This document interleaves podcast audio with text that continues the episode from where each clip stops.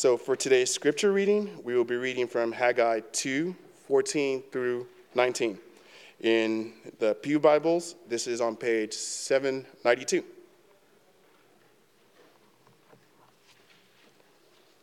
Then Haggai answered and said, "So it is with this people and with this nation before me, declares the Lord, and so with every work of their hands, and what they offer there is unclean. Now then, consider from this day onward, before stone was placed upon stone in the temple of the Lord, how did you fare? When one came to a heap of 20 measures, there were but 10. When one came to the wine vat to draw 50 measures, there were but 20. I struck you and all the products of your toil with blight and with mildew and with hail, yet you did not turn to me, declares the Lord. Consider from this day onward, from the 24th day of the 9th month, since the day that the foundation of the Lord's temple was laid, consider, is the seed yet in the barn? Indeed, the vine, the fig tree, the pomegranate, and the olive tree have yielded nothing. But from this day on, I will bless you." This is the word of the Lord. Good morning. We continue Haggai, minor prophet. We'll finish up this series next week, and then we're going to start looking into 1 John. So if you want to read ahead into 1 John, we'll be there for a while, but you can read ahead there. Verses 15 through 19 are the prophecy, and I want us to take a look at the very last sentence there and how it ends. "But from this day on, I will bless you." And so, looking at this, what day is Haggai talking about? And it's the same day that's mentioned in verse 10. So let's take a look at verse 10. "On the 24th day of the 9th month in the 2nd year of Darius, the word of the Lord came by Haggai the prophet." So what was the 24th day of the 9th month in the 2nd year of Darius? We're given the Hebrew calendar date here in Haggai chapter 2, but when we're looking at the corresponding date according to our calendar, the date is December 18th, 520 BC. So thinking back to that, December 18th, 520 BC, that is a very, very big day for these people. It was this line that was being drawn in the sand and saying, from this point on, there's going to be a future blessing for you from now on. And so things for these people have not been all that good so far. If you're thinking about just kind of contextually, what was the setting here? These were exiles. These were exiles from the Babylonian captivity. They've been not in a good place for a really long time. But on December 18th, 520 BC, the things are going to change. "But from this day on, I will bless you." So the Lord tells them this really, really good news. And with this good news are some key verses that needed to be kept in mind, and they are found in verses 13 and 18 with this key phrase, "Consider from this day onward." These are very, very important verses to keep in mind. Back in chapter 1, a couple of weeks ago, Haggai told the people of Judah, "Consider your ways." Consider your ways in verses 5 and 7. And back in chapter 1, that was a rebuke that Haggai was giving to the people of Judah, that they did not prioritize God, that they did not prioritize the worship of God. And so it went from rebuke in chapter 1 to encouragement in chapter 2, which we looked at last week from the start of chapter 2. And the people responded to this rebuke. And Haggai cheered them on for their obedience. And it's a couple of months later here in verse 10 where we're reading, where we're picking up. And Haggai goes back to considering in verses 15 and 18 in chapter 2. He wants his people to think. He wants them to understand. He wants them to ponder. What? What does he want them to know? What does he want them to understand? You have to think about how it was up until this day. So, how was it before December 18th, 520 BC? Because if they didn't fully understand how it was prior to December 18th, 520 BC, how are they going to be aware of those future blessings that they're going to receive? So practically speaking for us, do we remember in our lives a time before Jesus saved us? Do you have a December 18th, 520 BC moment? Do you have a date where things changed for you? Now, if some of us do, I realize for others of us that this is more gradual. But do you remember a time when you were captive, when you were in bondage to sin, and to realize now you no longer have to be, that you can be free? Now, perhaps some of you are still in captivity to sin. I know that this is true. But today can be your December 18th, 520 BC. You don't have to be stuck in that anymore. Well, how? You might be asking, how can I do this? Well, you first have to consider your worship. Let's consider how our worship has been contaminated. And so the Lord encourages the people to ask the priest some questions here. Look at verses 11 and 12. Thus says the Lord of hosts, ask the priest about the law. If someone carries holy meat in the fold of his garment and touches with his fold bread or stew or wine or oil or any kind of food, does it become holy? The priest answered and said, no. So, if the priest has this holy meat, holy means not common meat. It is set aside for a purpose. And so for this priest, the purpose is sacrifice. This is set aside for the Lord to meet the Lord's purpose. If this holy meat touches any other food, does that food that it touches, does it become holy? No. The priest will answer no. The other food is still common food. It is still to be consumed however it was set aside or however it was made. It's still to be common food. Okay, so give us a second scenario. And so this is verse 13. Then Haggai said, if someone who is unclean by contact with a dead body touches any of these, does it become unclean? The priest answered and said, it does become unclean. So, if something is unclean, like a dead body is considered unclean, touches what is clean, so say someone is deemed clean, but then that person's garment or that person touches that dead body, the priest's answer is yes, the dead body contaminates anything it touches. Then it becomes unclean. So that once clean person is now considered unclean because they've been in contact with this dead body, and anything the unclean person now touches also becomes unclean. And so the food that they touch will become unclean, even that holy meat. So you notice that what is holy, when it touches other things, does not make it holy. But unclean things, when they touch anything, holy or not, becomes unclean. And this is the point. This is the point. Holiness is not contagious. Purity is not contagious. Uncleanness, on the other hand, very contagious, very communicable. Anyone here, have you ever had to deal with a kid with lice? Oh my God. Lice. If you do not believe in hell,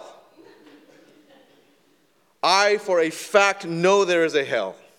I lived it. I have 4 daughters. They all have long hair. And so my wife was like, hey, I checked. They all have lice. I was like, shave it. Shave it. That's what... You know, when I've dealt with kids in South America or in Africa or Asia, when we've done hey, they have lice, like, oh, shave it. There's no lice treatment here, like, shave it. I don't know why they fought me on this. I mean, I was telling them, it grows back. It grows back. What's the big deal? But all 4, and including my wife, came back to me like, no, we can't do that. We got to do the thing, shave the treatments. And so I had to go to the store, and I bought these things, and I was starting to carry these kits, right? I'm putting the kits in the car, and everyone around me is like, it's not me. It's my kids. I'm lice-free. I don't need 4 kits. So they all come back from school with lice. The school sends an email to my wife and I, and we found a child with lice in the school. So please check your children for lice. And we did. And they all had it. And for hours, all night long, I had to deal with this thing and also worry about my own head. And so I'm like dealing with this stuff. I have pictures. They all have the little caps and all that kind of stuff. And guess what? If you put a kid with no lice into a room full of lice-headed kids, that kid's going to get lice. Most likely. Most likely that kid's going to get... And if you put a room full of kids in a room with no lice on their head whatsoever, they're all lice-free. But you put one kid in there with lice, that's hell. And it wasn't just one grade. It was the whole school. See, this is the same thing in nature. I mean, look at fruit. Right? Fruit's the same way. If there's a bowl full of rotten fruit and you put a healthy piece of fruit in the middle of it, it's not like the whole bowl of fruit, oh, look, it's good. It doesn't happen. It rots that healthy fruit, and that one healthy fruit doesn't change the bowl into a healthy bowl of fruit. And if you have a bowl full of healthy fruit, and you put one spoiled fruit in there, what does it do? That bowl of fruit's gone, like in a matter of days. Like it spreads, it goes everywhere. The rot spreads. It's contagious. See, holiness is not contagious. Purity is not communicable. And I so wish that it was, and my heart breaks over this, because it happens way too often where I hear and I see uncleanness even in the church, where things are just kind of accepted and thinking that, yeah, that's just how it is, and that's the culture, and we just accept things the way they are. And I need to remind us as a church, rot spreads. It's contagious. And this is what is breaking Haggai's heart. Verse 14 here, then Haggai answered and said, so is it with this people. And with this nation before me, declares the Lord. And so with every work of their hands, and what they offer there is unclean. So everything those exiles did was unclean, including their worship. The uncleanness affected everything, even their worship, just because they had contact with holy things. Like they were rebuilding a temple.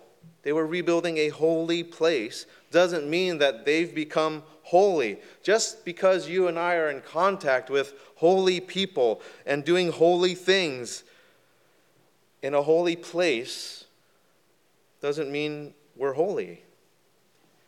Just because you're in church does not make you a Christian. Holiness is not contagious, but uncleanness, it affects everything, including our worship. Haggai pointed out to them that our worship is unclean. How so? Now you look back to chapter 1. Haggai points out, you know what, your houses are all paneled, meaning they're complete, they're done, but your temple's unfinished. And so their priorities are out of priority, and they were more concerned with their own physical lives than they were with their spiritual life. And so for us today, what are our priorities? Are we totally consumed with our physical well-being and kind of pushing aside our spiritual well-being. When the worship of God is not the priority, then everything else is off. It affects everything in an unclean way. And so even though the worship we do offer, how do we know if this is happening to us? How do we know if we've been affected by the uncleanness and the lack of holiness? Well, Haggai knew because his people weren't delighting in the Lord. That was just not their top priority. Their adoration of God was not their greatest joy. And he could see that the rebuilding of the temple for worship was just not their priority. I think you and I know what we prioritize in life. We can see that. I think we know what delights us most, what gives us the most joy. Another test to do for ourselves to test our priority is just to find out or ask ourselves, to observe ourselves in what we do when we're alone. What do you do when you're alone? And so all you have to really do is take a look at your private life and to see where you're investing your time and your money. Is that time ever used to worship God, to adore God, to find delight in God? Is it a time that we use to listen and communicate with God in prayer? Is it a time where we do feel those hunger pains that remind you to eat? Do we feel that same thing for, I need the word, I'm hungry for it, I haven't had it in a while, I need that, I need to read that, do I have an appetite for the scriptures so that I can know what God is saying to me today? And how much adoration for God do we have outside of Sunday? Let's look at verses 15 through 17. Now then, consider from this day onward, before stone was placed upon stone in the temple of the Lord, how did you fare? When one came to a heap of 20 measures, there were but 10. When one came to the wine vat to draw 50 measures, there were but 20. I struck you and all the products of your toil with blight and with mildew and with hail, yet you did not turn to me, declares the Lord. Haggai asked them how they thought things were up to this point. So back in chapter 1, they repented, and they showed that worship did matter to them, but Haggai still wanted them to think about how things were up to this point. Like, think again.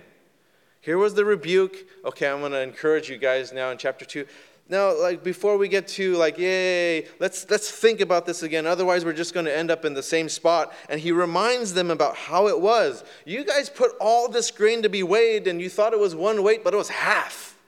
You thought you had all this wine and you put it to be weighed and it was half. And who did that to you? God. You mean God does that? I produced this thing and God took that away from me?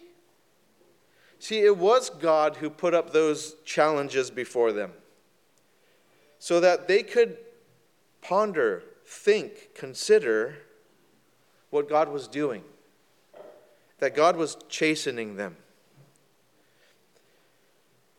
Maybe they didn't get the point, even though Deuteronomy 28 is right there.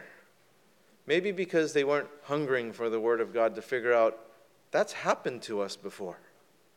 In Deuteronomy 28, where God has blessings for obedience and curses for disobedience. Even knowing that God is still gracious. God is full of grace. And in his grace, he chastens those he loves. That the chastening is a way God draws us to himself to awaken us to the restoration we need with God. But here's a kind of a tricky part, because not every hardship or challenge or difficulty or adversity that we face is a chastening from God. Not everyone. So let's not get confused with our challenging circumstances that we face in life with God's chastening, because sometimes it is and sometimes it's not. we all just go through adversities. Sometimes they're just mysterious. Just like in the book of Ecclesiastes, like, I don't know. Or you look at someone like Job. Job faces a lot of suffering, but it's not because of the Lord's chastening. And just like it is for some who face persecution in our world today, the stance for Jesus is not God chastening them. Sometimes it is chastening, though, and we need to wake up from our indifference, from our coldness towards God. But how do we know? How do we know? How do we know it's a chastening to awaken us? How do we discern between chastening and it's not? I think what we need to do is we need to face our circumstances with a lot of openness. To ask God, is this chastening? And not to jump to conclusions because it might not be, but just to simply have an attitude of openness and teachability and asking God to show us, to teach us. I think one of the faults that we have in kind of our mindset is that we always want to know why. Right? That's like the most important question. My kids ask me this all the time. When I ask them to do something, right? Go clean your room. Why? It's dirty? Why? You did it that way. Why? Because you're a sinner. Like, oh, what? Like, you know, like you're always asking why. And we're consumed with asking why. Sometimes we get that why from God. We get that why question answered from God. But sometimes we don't.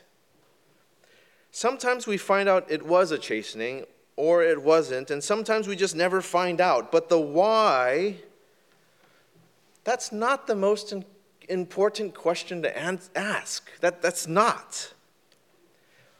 I think a healthy approach to God isn't with a posture of finding out why.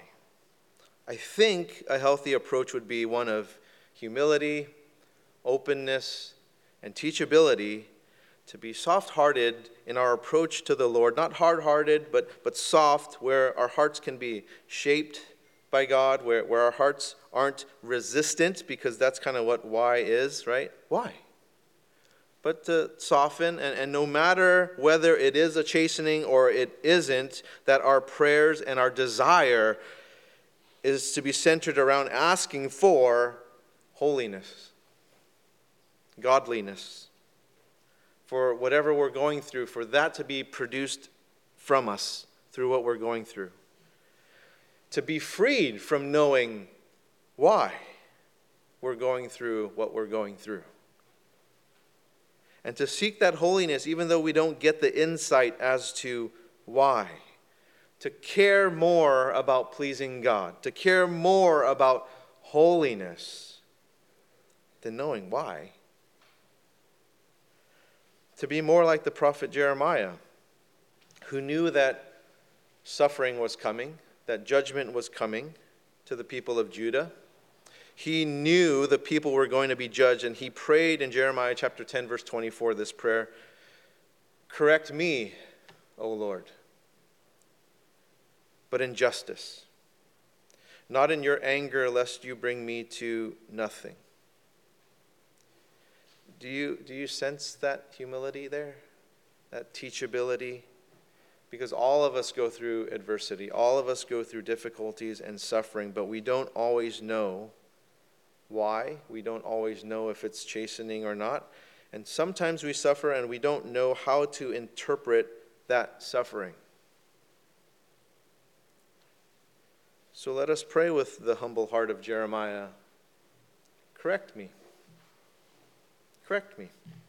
Correct me when I need to be corrected. If it's not, if it's one of those mysterious things, if it's whatever, no matter what it is, I still desire to be holy. I just still desire to be godly. And it is a sign of God's love to correct us. Take a look at Revelation chapter 3, verse 19. "Those whom I love, I reprove and discipline. So be zealous and repent. So we ask ourselves, how has our worship been unclean? We are to consider where we are unclean. We are to consider if we are experiencing the Lord's chastening, and then we are to proactively change. We are to take initiative and work hard, be zealous about repentance. We do know that God is full of grace. And wherever God is, that's where hope lies. Let's look at verses 18 and 19 here. Consider from this day onward, from the 24th day of the 9th month, since the day that the foundation of the Lord's temple was laid, consider.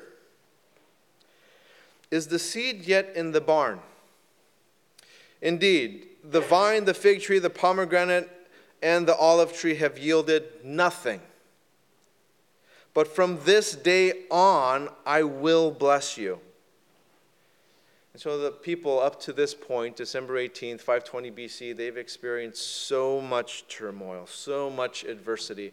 They've been in Babylonian captivity for generations. People have been growing up there. They've been born there. They don't even know what freedom is like. But from this day on, December 18th, 520 BC, God will bless them. And they're thinking, like, what are you talking about? Because look at our harvests. Our harvests haven't been fruitful. Times have been really, really hard for us. Look at us. We're so poor. We have nothing to eat. We're still kind of under Persian rule now, even though the Babylonians kind of held us captive for so long. But it's not like we're free. We're under Persian rule now.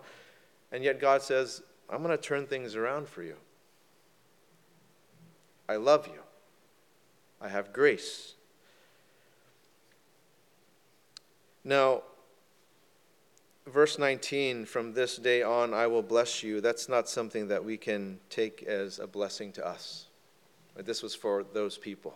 It's not like, oh yeah, today, from this day on, I'm going to be blessed. You're going to be very disappointed. Like, don't do that. It's very obvious we all face adversity.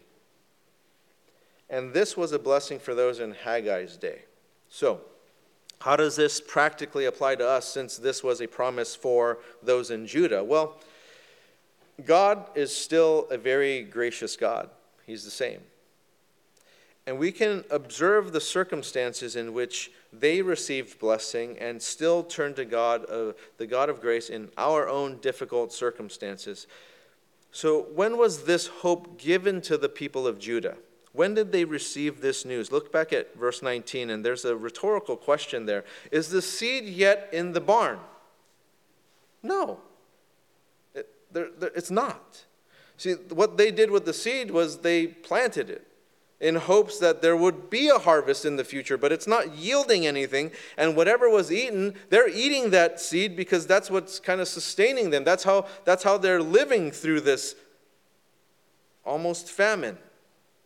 You look at verse 19 again. Indeed, the vine, the fig tree, the pomegranate, the olive tree have yielded nothing.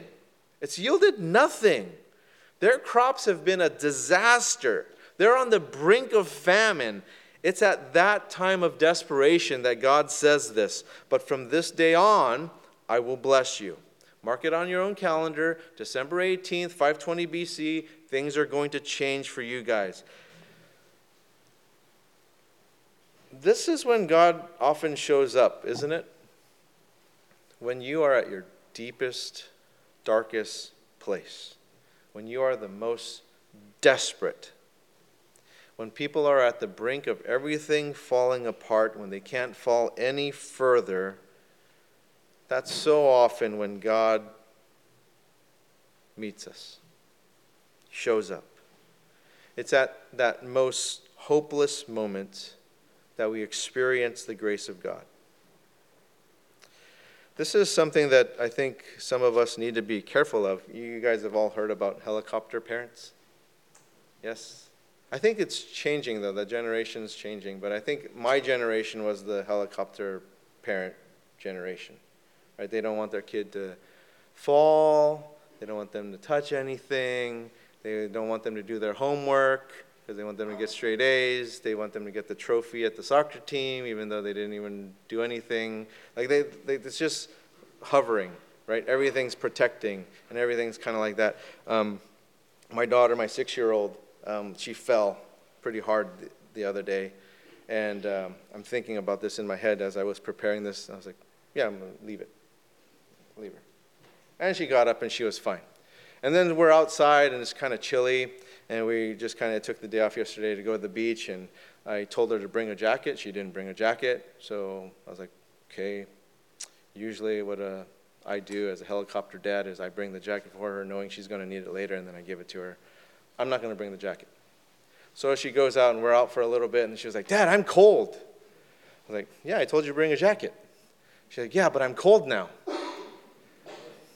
In times past, I would have taken my own off to give it to her, but then, I prepared for this message. I was like, I can't be a helicopter parent. I can't be a helicopter parent today. And so I was like, you're not going to forget your jacket again, are you? She's like, no. I was like, good lesson. Let's go. And it's still a long ways to the car, and she's like shivering and cold and whatever. I was like, okay. Lesson learned yet? Maybe not. Let's keep walking. And the lips are a little bit blue now. Like she's walking like all right. Here. Sometimes we do this as helicopter Christians, though. We don't let people fall far enough to experience the grace of God because we rescue them too soon. Like we don't let them feel that pain enough, or we don't let them, And I have to confess to you that I was kind of scared to even say this sort of thing because I was thinking of myself, like, what if I was hurting and then somebody just thought this of me, like, he hasn't hurt enough, just let him. But I have to, uncleanness is contagious, right? Holiness is not. Sometimes we don't let people fall far enough to see the grace of God in their own life, that we kind of get in their way. We get in the way of that work, that we just kind of provide that too soon. Sometimes not. I mean, you guys are really, really great people, and you guys go in and help people out all the time, and like it's a beautiful thing to see, and I love it. But I think that's some discernment that we need to think about. Are we getting in the way of God's grace entering in that person's life for them to experience something really divine? See, our hope is wrapped up in this prophecy from Haggai. Our hope isn't just for physical things like a good harvest, right? Or something physical. Our hope isn't just for the present, but it's for everlasting. And I'm not simply talking about heaven, that it's actually something more. Look at Revelation chapter 5, verse 10. And they shall reign on the earth. Yeah, you and I get heaven. We get to experience life with the Lord for everlasting, which is awesome. But God offers something even more. We get resurrected bodies and a new earth. Thank God for that resurrected body. I'm just getting more aches every day.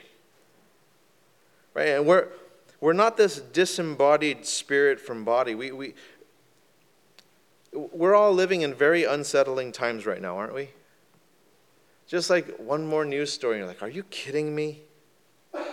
Wouldn't it be just wonderful to experience a world where there's peace? You don't have to worry about something showing up on your news feed. You just know, like, who's in charge, and there's peace. Jesus' kingdom will be this way. You don't have to wake up one morning and think, like, are we going to war? New heaven, new earth, Revelation chapter 21 and 22, we get to experience that. The blessing of December 18th, 520 BC is just a little foretaste for us to see that this is how God works. Blessing. And we've probably all experienced God's blessings, just a little bit of a foretaste of blessings to come, just a reminder of the promise God made to come back for us, to offer us a life of everlasting life with Jesus Christ, a kingdom of how things ought to be with no more curse of sin. No more curse. Let's close with reading Revelation chapter 22, verses 3 through 5. No longer will there be anything accursed, but the throne of God and of the Lamb will be in it, and his servants will worship him. They will see his face, and his name will be on their foreheads, and night will be no more. They will need no light of lamp or sun, for the Lord God will be their light, and they will reign forever and ever. Haggai's prophecy of blessing was a reminder of the grace of God to his people. And to remind us, there will be a time where there's a curse no more. Let's pray. Sovereign Lord, you are in complete control, and whenever we are in doubt of this, please remind us of your word in Haggai. Lord, we know that at times we aren't finding our delight in you, that we aren't in adoration of you. And for this, we ask for your forgiveness. We ask for a change of heart, for us to repent, to be zealous about it, and not to be indifferent, knowing that holiness is not contagious, and yet uncleanness is. And so, Lord, I ask that in our uncleanness here, that we would take proactive steps to move towards holiness. Remind us, Lord, to consider. May your Holy Spirit continue to actively and dynamically speak to each of your children in Jesus' name. Amen.